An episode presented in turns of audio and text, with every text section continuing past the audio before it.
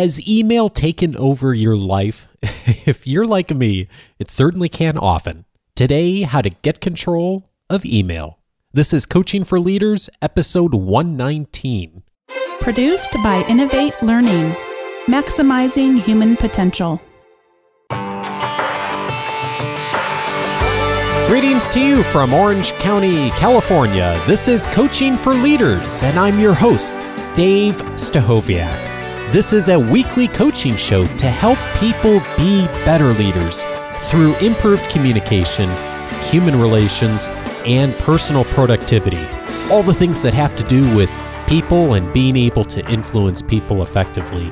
And today's topic is one that hits a whole bunch of those those topics communication human relations productivity even technology email. Boy, you know, email used to be a lot of fun, and email has become work and overwhelm for a lot of us. I have seen studies as with numbers as high as us spending 25% of our professional time now literally on email, answering email, composing email, reading email. And so email has become something that we all need to manage. And some of us have figured out some ways to to manage it pretty well. And today's guest is someone who's really done some great thinking on that. And my guest, David Sparks, is going to really provide us with some new thinking on email that I know will get you thinking a little differently about how you look at your inbox. Before I introduce David, I want to mention at the end of the show I've got an announcement about next week's show, a reminder that next week's show episode 120 is an all Q&A show. So be thinking about what question uh, you may want to ask, and maybe even you have a question that comes up in the interview here today, and you'll want to submit that for next week's show, episode 120. So here's my interview with David.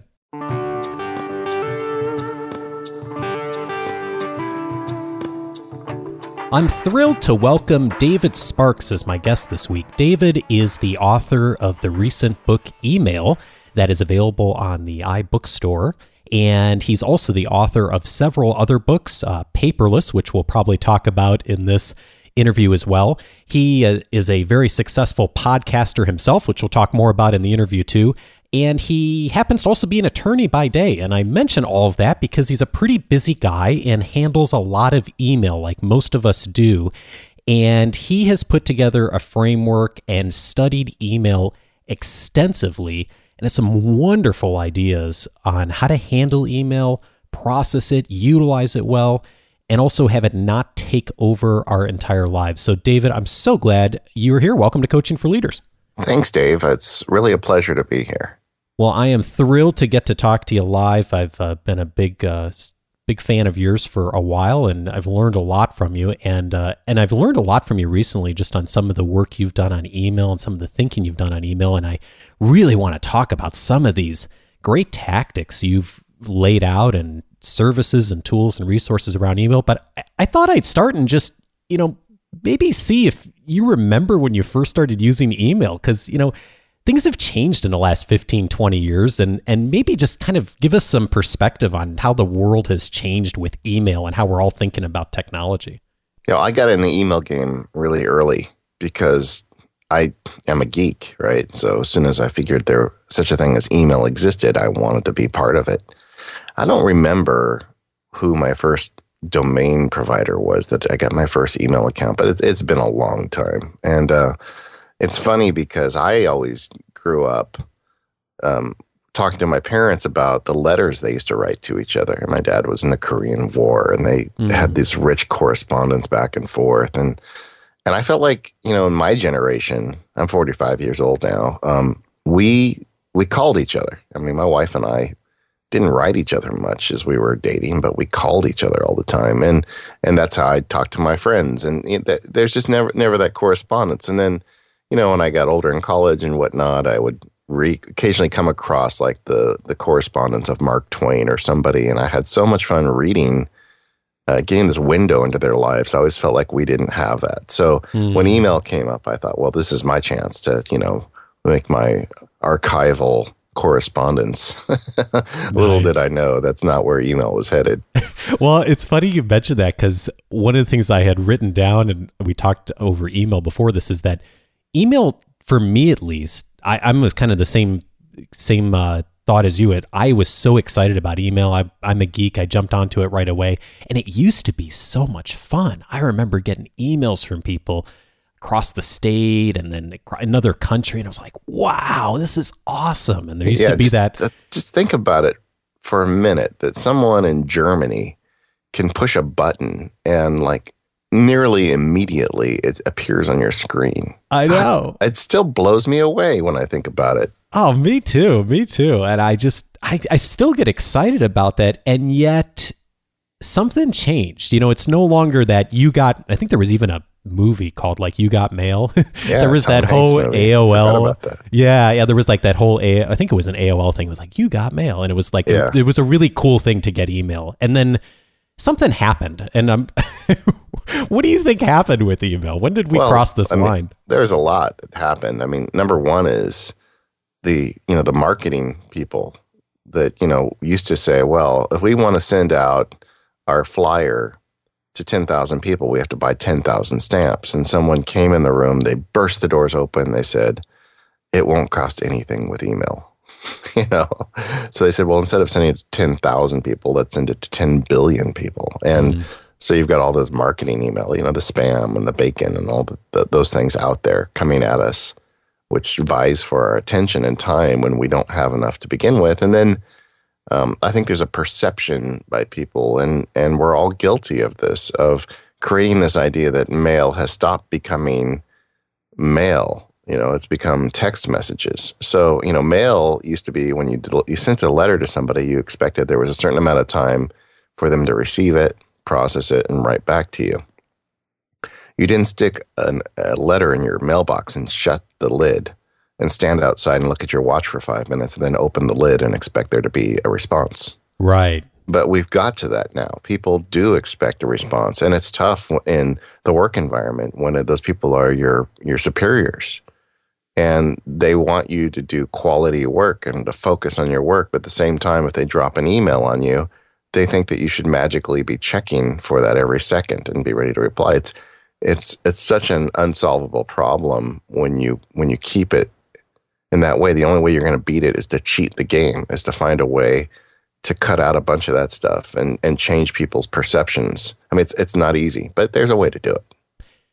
I love the story. I I think you remember the story you told about Legos and your daughter in email. Yeah, yeah. I, Could, would when- you share that story? I just think that's just a brilliant story. It, It, it was actually the moment when I decided I was going to write this book oh, interesting. Tell me about that. because I um the paperless book was doing really well, and you know between the podcast and the day job and everything else, I always have had lots of email. But when you know the the book really took off, um, suddenly I had a lot more email, and my daughter and I built Lego together. It's Lego, by the way. If I call it Legos, I get people really angry at me, so I'm going to say Lego.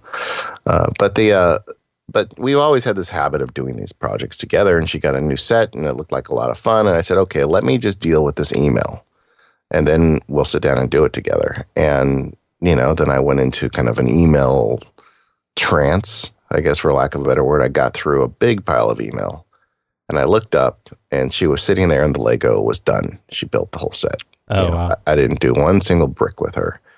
And I was thinking about how that was a moment between her and I that I will never get back, you know, to, because I was busy answering email. And then at that moment, I happened to glance down. There's a new email from someone uh, who was a um, a listener of my podcast and reader of the books who was very angry with me because I had not responded to her email in six days and um, she wanted me to take my email name off my website because she said, I remember exactly. She said, clearly you don't take email seriously. and, um, and boy, I'm like, this has got out of control, you know? And so I wanted to think about not only how email works, but how I think about email. And maybe, you know, I needed a new way. And so I went on this, this journey. It took about a year and, and it ended up in this book. Yeah, and you probably have done more thinking about email in the last year than most people think about email in a lifetime as far as strategy and ways to really utilize it well. And so I sure hope so. I sure hope so.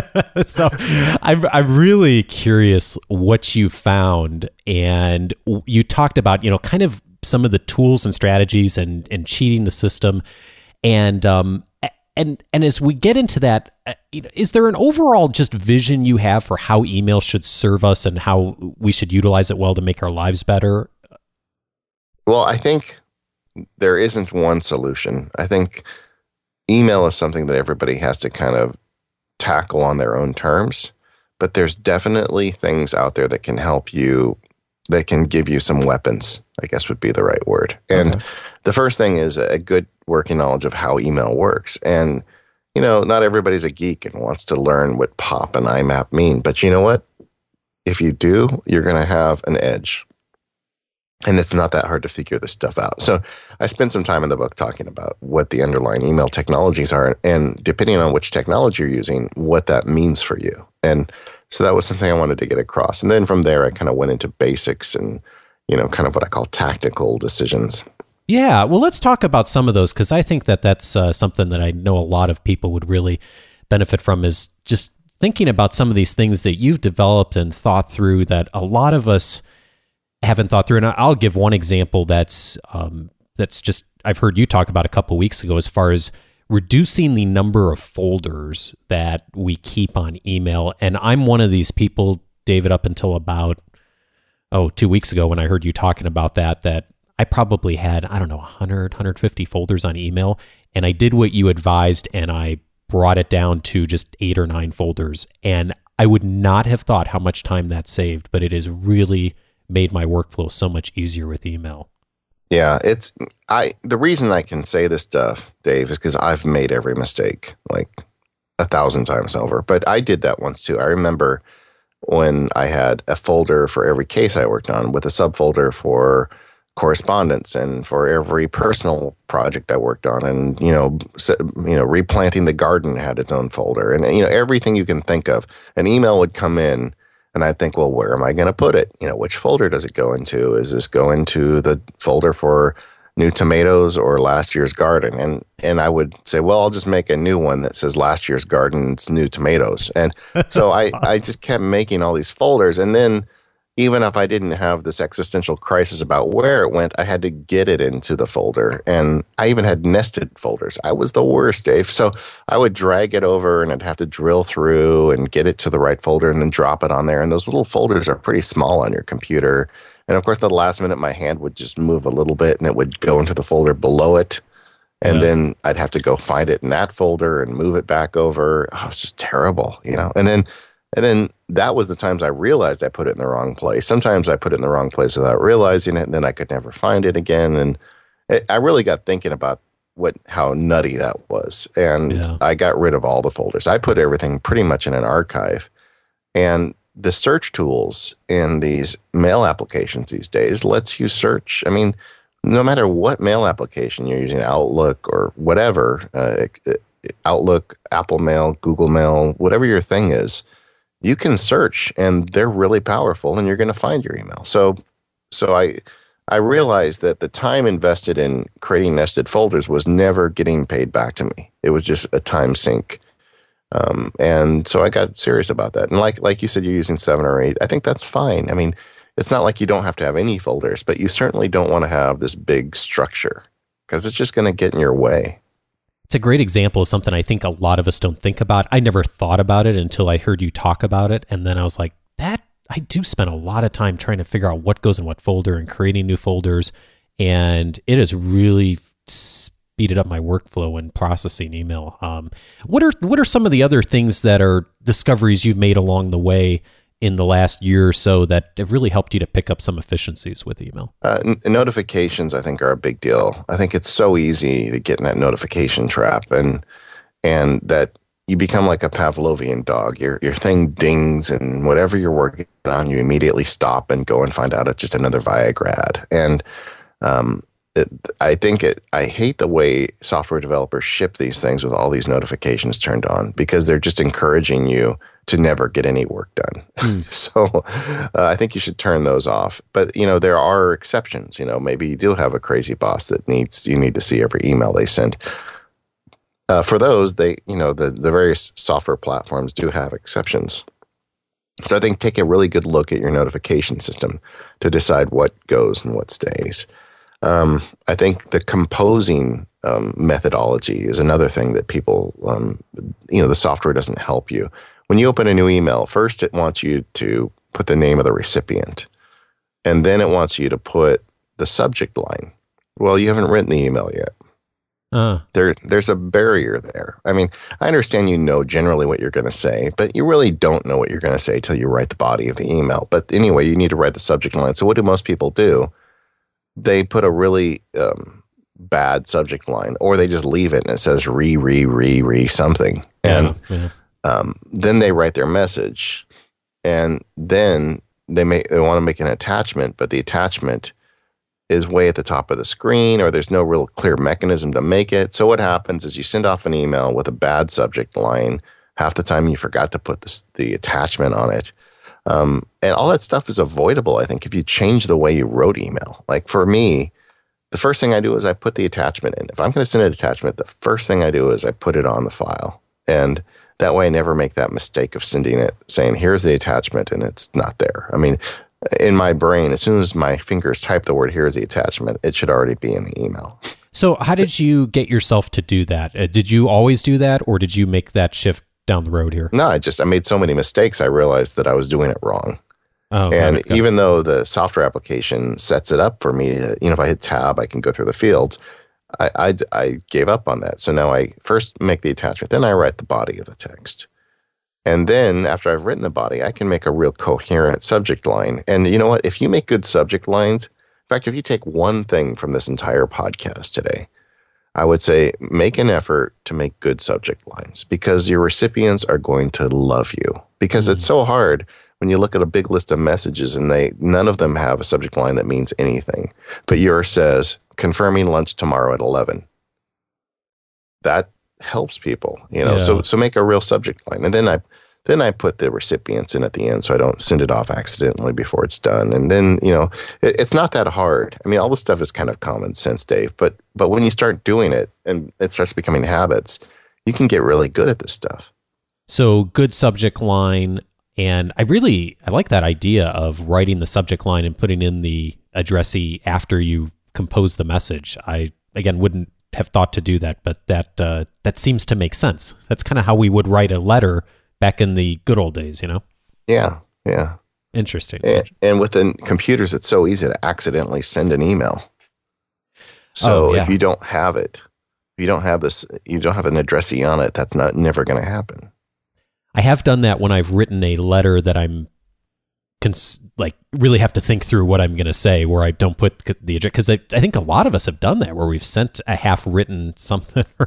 yeah, and it's idea. usually the most important ones you do. Yeah, yeah, exactly. And because you're you're laboring over it, you know, and um, so don't have a subject. I mean, don't have a recipient on there until it's ready to publish or send. You mentioned your work your work as a writer, being a podcaster, you get a large volume of email, I'm sure how do you handle the uh, uh, the scheduling of processing email, handling email? Do you do you check email multiple times a day? Do you do it once? Like how do you how have you thought through that just whole workflow around how you're going to make the space in your life for it?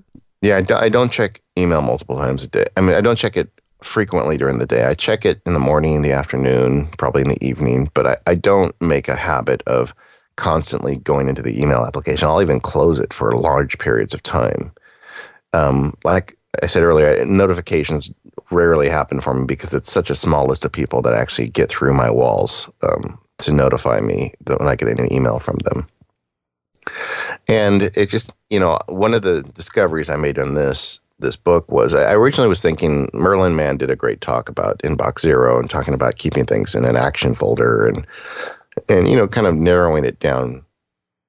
And I, in a large way, I agree with everything he said, but also I had to accept that there's different contexts of my life where um, some things are more important than others. And like getting a listener email is something that I really actually enjoy doing, especially when it's one that doesn't require me to kind of help them try and troubleshoot their computer. But if it's just like a genuine, hey, I really like this, or I have a quick question, uh, that I can respond to with a few words. I really actually enjoy that. It's like my way of hanging out with geeks. Yeah. And uh, but that's not something that I need to drop everything when it comes in. So I have a folder where that stuff goes into, and I don't deal with that until set time, usually on the weekend. Uh, whereas getting a, an email from a client that's got a big problem is something I need to deal with right away, and that goes into a different place. And one of the great things I found throughout this writing this book was the service uh, SaneBox, which I'm now a big fan of. I've heard you talk about this, and I'm just about to the point of trying it and getting it set up. Uh, could you say something about just generally what the service does and how you're using it as part of your workflow? Yeah, it's really actually kind of a long conversation how you get there, but I talk about email technologies. Well, one of them is is IMAP, but this also works with Exchange or Gmail even. So uh, basically, SaneBox is a company that will, with your permission, study your inbox for you. And it'll look at who is sending you email and where they come from and how often you reply to that person and its own knowledge about that kind of person. And and then you will set up these special sane boxes in your email account. So like I have one called news. So if I get the Lands' End catalog, sent to me because I buy stuff from Lands' End. Uh, it knows that I like those emails, but it also knows that it's not something that's urgent to me. So it will take that email as soon as it sees it land in the inbox and move it to the news box. Oh, interesting. And then there's some stuff that I have told it I'd never want to see anything from this company or this person again. And I have the sane box black hole and I put it in there. And as soon as anything else comes from that domain, sane box kills it for me. Um, so you never um, even see it; it never shows up in your inbox. Well, it's in my inbox for a very, very brief, like a fraction of a second. I guess if I'm looking at a certain moment, it'll I'll see it, but generally I don't see it. Um, listener, and this is the part where it starts getting magical for me is um, listener feedback from the show. Um, I put into a sane box called feedback, and SaneBox from I get email from people that have never written me before, and SaneBox does a remarkably good job of figuring that out and putting the, that email in there. Um, sometimes there's people that are not like my spouse, you know, or you, Dave. You, you Dave, you're like at the top of my list right now, right? Because I was going to podcast with you. I made you a kind of a VIP in my life for the for this week. Wow. Um, but but there's other people that come in that aren't in that list. And SaneBox has one called Later, and it's like not as important, but still kind of important. So it puts them in there. But the point is, before I was waking up in the morning, and I'd have 70 emails in my inbox, and some of it would be absolute garbage, and some of it would be important, and I'd have to figure out what goes where. And SaneBox now does that for me. So I wake up in the morning, and I'll have five emails in my inbox, and they're all emails that are important to me that I want to deal with. And then there's a big pile of them in this news folder that I may read or I may never read. I may just select all that stuff and delete it if I'm too busy. And then there's a pile of stuff in feedback, which I'll look at maybe on Saturday. I think this. A, oh, I'm sorry. Go ahead. And then just to close the loop, there'll be a pile of stuff in the later folder that I won't look at first thing in the morning, but sometime today I'll get to that stuff. And it just it brings sanity to your inbox. It's it's a really great service. They do some other stuff too, but this inbox filtering is something that I think people need to look at seriously.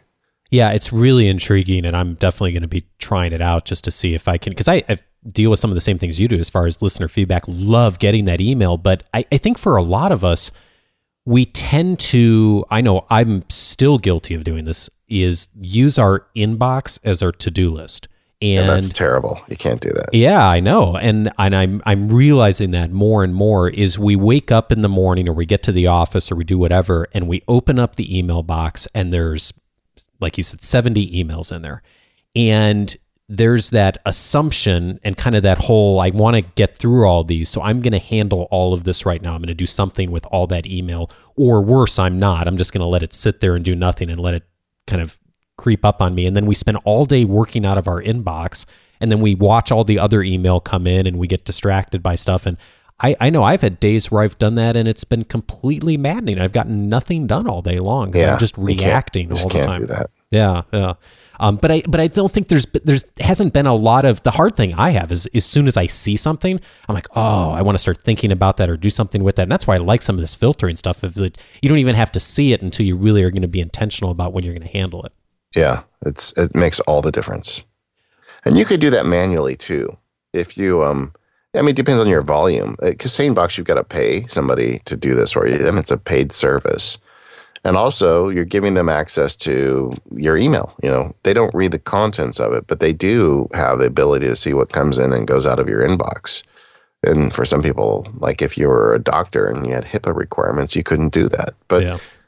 but so you could manually go through and say feedback, feedback, news, trash. You know, you could do that yourself. But boy, having it done for you, man, it makes so much difference for me.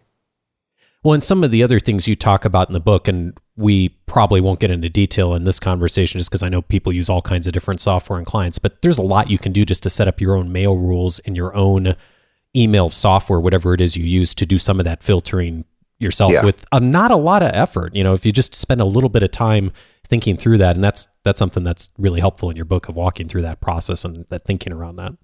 Yeah, and it gives you the the time investment. Whereas I was saying creating the folders you never get the the time back. You know, it's a, I think it's a it's a sunk time. Yeah. Uh, with making mail rules, whether you do it on the server or in your mail application, I think you those things pay for themselves very quickly. If if you're going to put up some rules to say, whenever I get an email from this, you know, person, put it, you know, into this box and mark it as important or whatever, you're gonna you're gonna get that back very quickly part of what you did in the research for this book is talking to a whole lot of other people who get a lot of email as well and learning about their workflows and what they do to handle email. I'm curious, what are some really insightful things you heard from others that you either incorporated yourself or you said, yeah, that was a great idea. I'd love to implement that? You know, it's funny. I the thing I got from those interviews is that everybody has to find their own answers for this stuff. Like when we were talking earlier about mailboxes, I I'm not a fan of a lot of mailboxes. I think the more you have, the more you know potential for mistakes you're going to have. And one of my interviewees was Aisha Tyler, who's an actress and a comedian, and she gets a ton of email. And she said, I have a couple mailboxes. If I don't have those, I couldn't get work done. And it just sent it home for me that, you know, everybody's got to make their own decisions about this stuff. And um, that was my big takeaway from those. So it's more of a to go back to our conversation about Lego of getting comfortable of knowing what the different pieces are and then assembling the system that's going to work for you and however it's going to serve you best given your professional and personal responsibilities. Yeah, you've got to make you've got to become the boss of the email. Uh-huh. And and it, not every person is going to do that the same way. What's something you're doing differently now than you weren't doing a year ago before you wrote the book? The I for the longest time there there's a concept of deferred email, and it's really just arisen the last six months or so. And there's some apps on the iPhone, for instance, that will defer your email. And they, they in essence, they create little hidden mailboxes where they put mail there. So you could say, this email I don't want to look at until tomorrow. And then it disappears out of your inbox and it goes into this hidden mailbox. And then tomorrow it shows up again.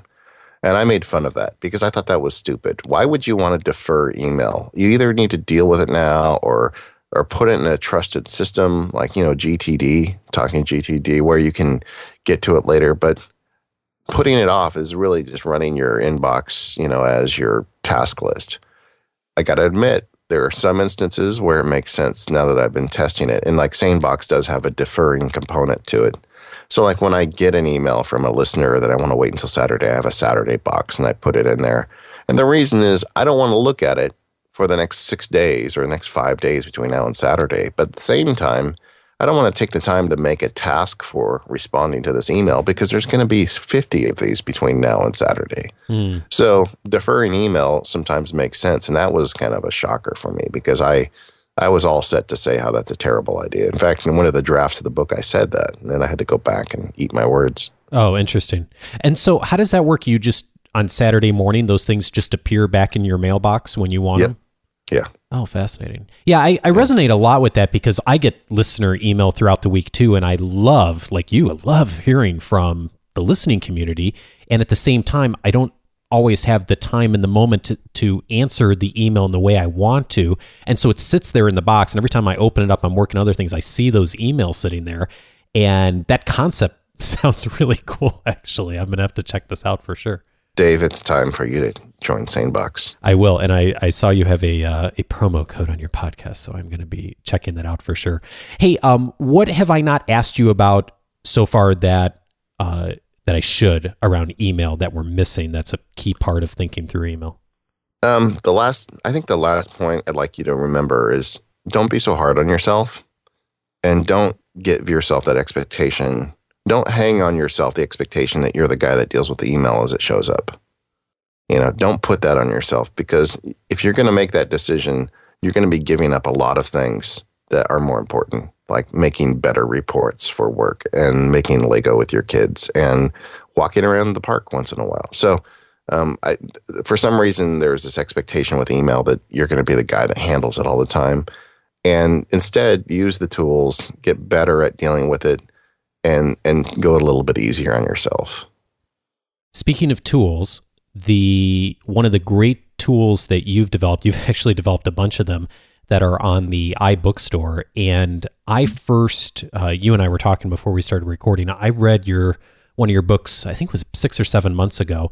And for those of you who, uh, well, actually, let me have you sh- share something, David, about just what is an like what is an iBook and the iBookstore, and what's different about getting a book through the iBookstore that that you do with your books that the average person wouldn't get, like you know, buying a, something on it like a Kindle or something like that. Yeah, well, Apple has created some really amazing, rich authoring tools. And when I started doing these books, I actually wrote books for big publishers before I did these. Uh, these are self-published books. They're called the MacSparky Field Guides. And what I wanted to do was make books that not only told people how to do things, but showed them. I wanted to embed what they call screencast videos. So each one of my books is not only a book, but it's it's usually about an hour and a half of produced video where you know I'll explain how to do something and then you can watch me on my screen, you know, imp, you know, implement SaneBox or set up how I do my write order or whatever it is that I'm talking about. You can watch me do it while I narrate along. So each book is in addition to, you know, a lot of words, it's, it's essentially a feature length movie. And as a result, the books are pretty large files. So yeah. be ready for a big download. But the nice thing is you can get on a plane or anywhere and it's all integrated into this one book. And there's images that you can tap on and things happen. And it's almost like an app. Um, but the idea is I want people to get the whole experience and be able to to put these things into effect in their own lives. And the best way for that to happen is for me to show them with screencasts when I read your first book on the uh, iBooks app on my iPad and was reading through it, and I'd read through it, and then I'd tap the button and I'd see the screencast with the explanation and showing visually how to do it, and your voice, the, the high quality video and audio, and then you'd have little interviews with people, and you tap on them and you hear people. I remember finishing the book and turning to my wife, who by the way is a big fan of yours too, and um, and saying, "This is the future of publishing. This is just amazing that all of this is in one place and I can not just read, but I can see, I can hear. I felt like you were my personal coach walking me through the whole process, and it was just phenomenal. Um, and in fact, I if if ever I get to write a book for the Coaching for Leaders platform here, I'll absolutely be using that technology. And so, um, if people wanted to get that, can you tell us a little bit more about for those of us maybe who've uh, are in the iPad, you know, Apple system, and then those yeah. who aren't, how they get a copy of email? Sure. Um, the iBook version, I think, is the superior one because all that is incorporated into one file, and you can read it on your iPad or your Mavericks equipped Mac. And if you go to my website, macsparky.com, there's actually a page in the right column for every book, and there's a button. If you tap it, it takes you right in the iBook store, and you can buy it, and then it'll show up. Uh, on your iPad, you will need to have downloaded the free iBooks app, which Apple Apple produces it, so it's going to show up. They're going to want you to install it anyway. You'll see it when you get a new iPad, um, and that's probably the best experience because it's all incorporated, like you said, into one experience. Uh, for people who don't have an iPad or a Mac or live in a country without an iBookstore, um, I have a PDF version. And with the PDF version, you go to the web, macsparky.com, you can download it there. And it's the same thing. You get a download file, but it just goes to your computer and it works on anything PC, Mac, whatever. And uh, it's a folder, and inside that folder, you'll find the PDF file, which is a PDF rendering of the book with the full nice formatting of the book. And then there's additional folders in there with all the movie videos and all the screenshots and all the, you know, all the extra bits that go into making the iBook. So you get the same content, but it's not as easy to access. So, like if you're reading the PDF and it says Screencast 2.1, you got to go in the screencast folder and click on 2.1. It's Dave- not that bad. You know, n- nothing is DRM, so you can just put it in iTunes or wherever you review movies and, and it'll show up. Cool. You know, David, I think one of the privilege uh, privileges that we get as podcasters who uh, have a community is finding people who are doing really cool things out there in the world, and then getting to um, be evangelist and showcase the great work that they're doing and share it with others. And that's why I called you because you, you, the quality work, the professionalism, the level of detail, the graphics that you've put into your books are just phenomenal. And they've been tremendously helpful for me. And I know they'll be tremendously helpful for folks in this audience. And so I'm going to put all the links to David's books up on the site. And um, I'm also creating a new resource page for the Coaching for Leaders site. And David your email book's going to be a permanent resident on that resource page because I think it's something that folks really should check out. And just about anyone who deals with email on a on a large scale uh, and a very very well thought out solution and like you said of giving you all the tools and then you deciding exactly how you're going to implement it and use it to be something that works for you I really appreciate that, Dave. Thanks so much. my pleasure david sparks is the author of email he's also the author of paperless which we didn't talk about much And, you know with david before we go let's say something about paperless too because um, this has been this has been a really successful book too. And it, would it be a fair statement to say it's kind of like a book on on just figuring out how to go digital and get rid of the paper in your life? Yeah, paperless is a nice contrast to email because there is a solution to paperless that makes a lot of sense in almost every case. And people just need to understand it and implement it. And the paperless book takes you through it in four steps. It shows you the software tools to make it better. It shows you scanners, even has videos of the scanners in use so you can see how loud they are and how they work. And um, paperless is is a nice, really linear path. You get to the end of that book and you're a paperless ninja. That's my goal. And um, that's a lot of fun too. Cool. And for those of you who are Mac users like me and in the Apple ecosystem, David and his good friend Katie Floyd are co hosts of a podcast called Mac Power Users, which is a super popular podcast. I listen to it religiously every week. And uh, if you are wanting to learn more about how to use the Mac, your iPhone, your iPad, it is a great resource. And you can uh, check that out in the iTunes or go to, is it MacPowerUsers.com, David? That'll do it. You can also find it at macsparky.com. It's all there.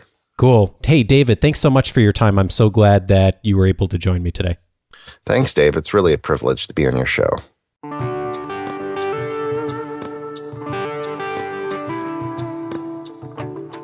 David's done a stellar job with this book. In fact, it was one of the top books on the iBookstore featured by Apple in the last week or two. So it's really gotten some good traction. And especially if you use an iPad, you got to check it out, uh, download it, and just see the interactive experience. But even if you don't have an iPad, uh, you can get the PDF download from David's website, macsparky.com slash email. I'll have the link in the show notes. At the time I'm recording this, it's $10 either way. So uh, it's a pretty good deal, especially if you're struggling with email and you don't feel like you have the right system yet, or maybe the right software or services to support really helping you be productive with email. I think this is a wonderful resource for you. So definitely check it out. It's been of great help to me as well. Hey, a reminder that episode number 120 next week is going to be all Q&A and I've had a, a several questions come in already that are fantastic questions, so I'm looking forward to featuring them on the show. I still have room for a couple more questions, though, so I would love to feature your question if you have one. In the last few weeks, uh, the show has uh, hit topics on email, of course, today. Uh, last week, talked with Bill Bliss on leadership and management, the distinction between those. Uh, the week before was how to be gracious and have that attitude of gratitude. Uh, we talked prior to that on how to track your habits. So, a whole bunch of different topics that have been hit on here in the last few weeks. So, if you have a question related to one of those topics, I'd love to hear it. And the best way to submit that question is just go to coachingforleaders.com slash feedback, and you'll see the button there to record your question. I'd love to get your question by audio so I can actually play it on the air and uh, answer directly. And so that way it'll uh, be valuable for everyone. Hey, uh, side note, by the way, uh, speaking of tracking your habits, I talked about that back on episode 115 with Tony Stubblebine. Uh, those of you using the Lift app, there's over f- almost 500 people now that are using the coaching plan that I had auth- authored called Become a More Respected Manager.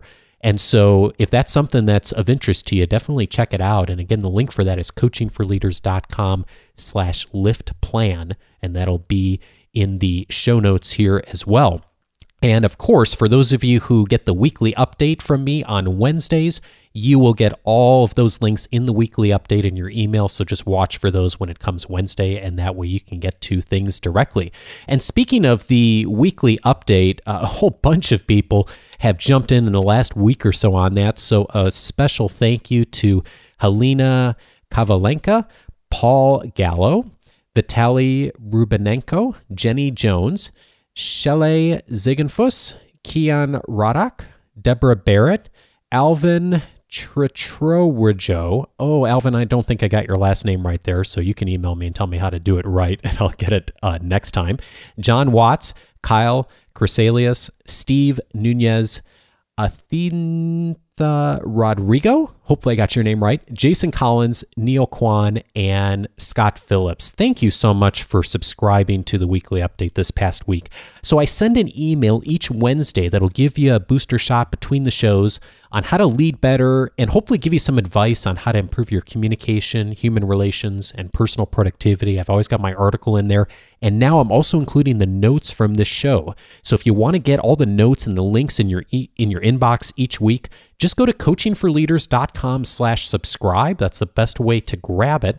And if you do that, you'll also get access right away to my video overview and a downloadable PDF that's got 10 leadership books that will help you get better results from others. So it's a great way to start planning your reading for 2014 and how you can continue to strengthen your knowledge that will help you to lead more effectively. And hey, a huge thank you to Bhaskar Nilapudi, Bhaskar out in India. Thank you for your kind written review on Stitcher. Thank you so much, Bhaskar. If this show's been valuable to you as well, please leave a written review on iTunes or Stitcher. You can get there by going to coachingforleaders.com slash iTunes if you're an iTunes user, or coachingforleaders.com slash Stitcher. And Bhaskar, I'm especially appreciative of you because not many people are on the Stitcher platform yet compared to iTunes, and most shows don't have many reviews. So if you are a Stitcher listener and have a moment, I'd love to get a review from you. And thank you in advance if you decide to do that. Hey, have a great week. Get your question in for episode 120, coachingforleaders.com slash feedback. Have a great week, everyone. Take care of yourselves.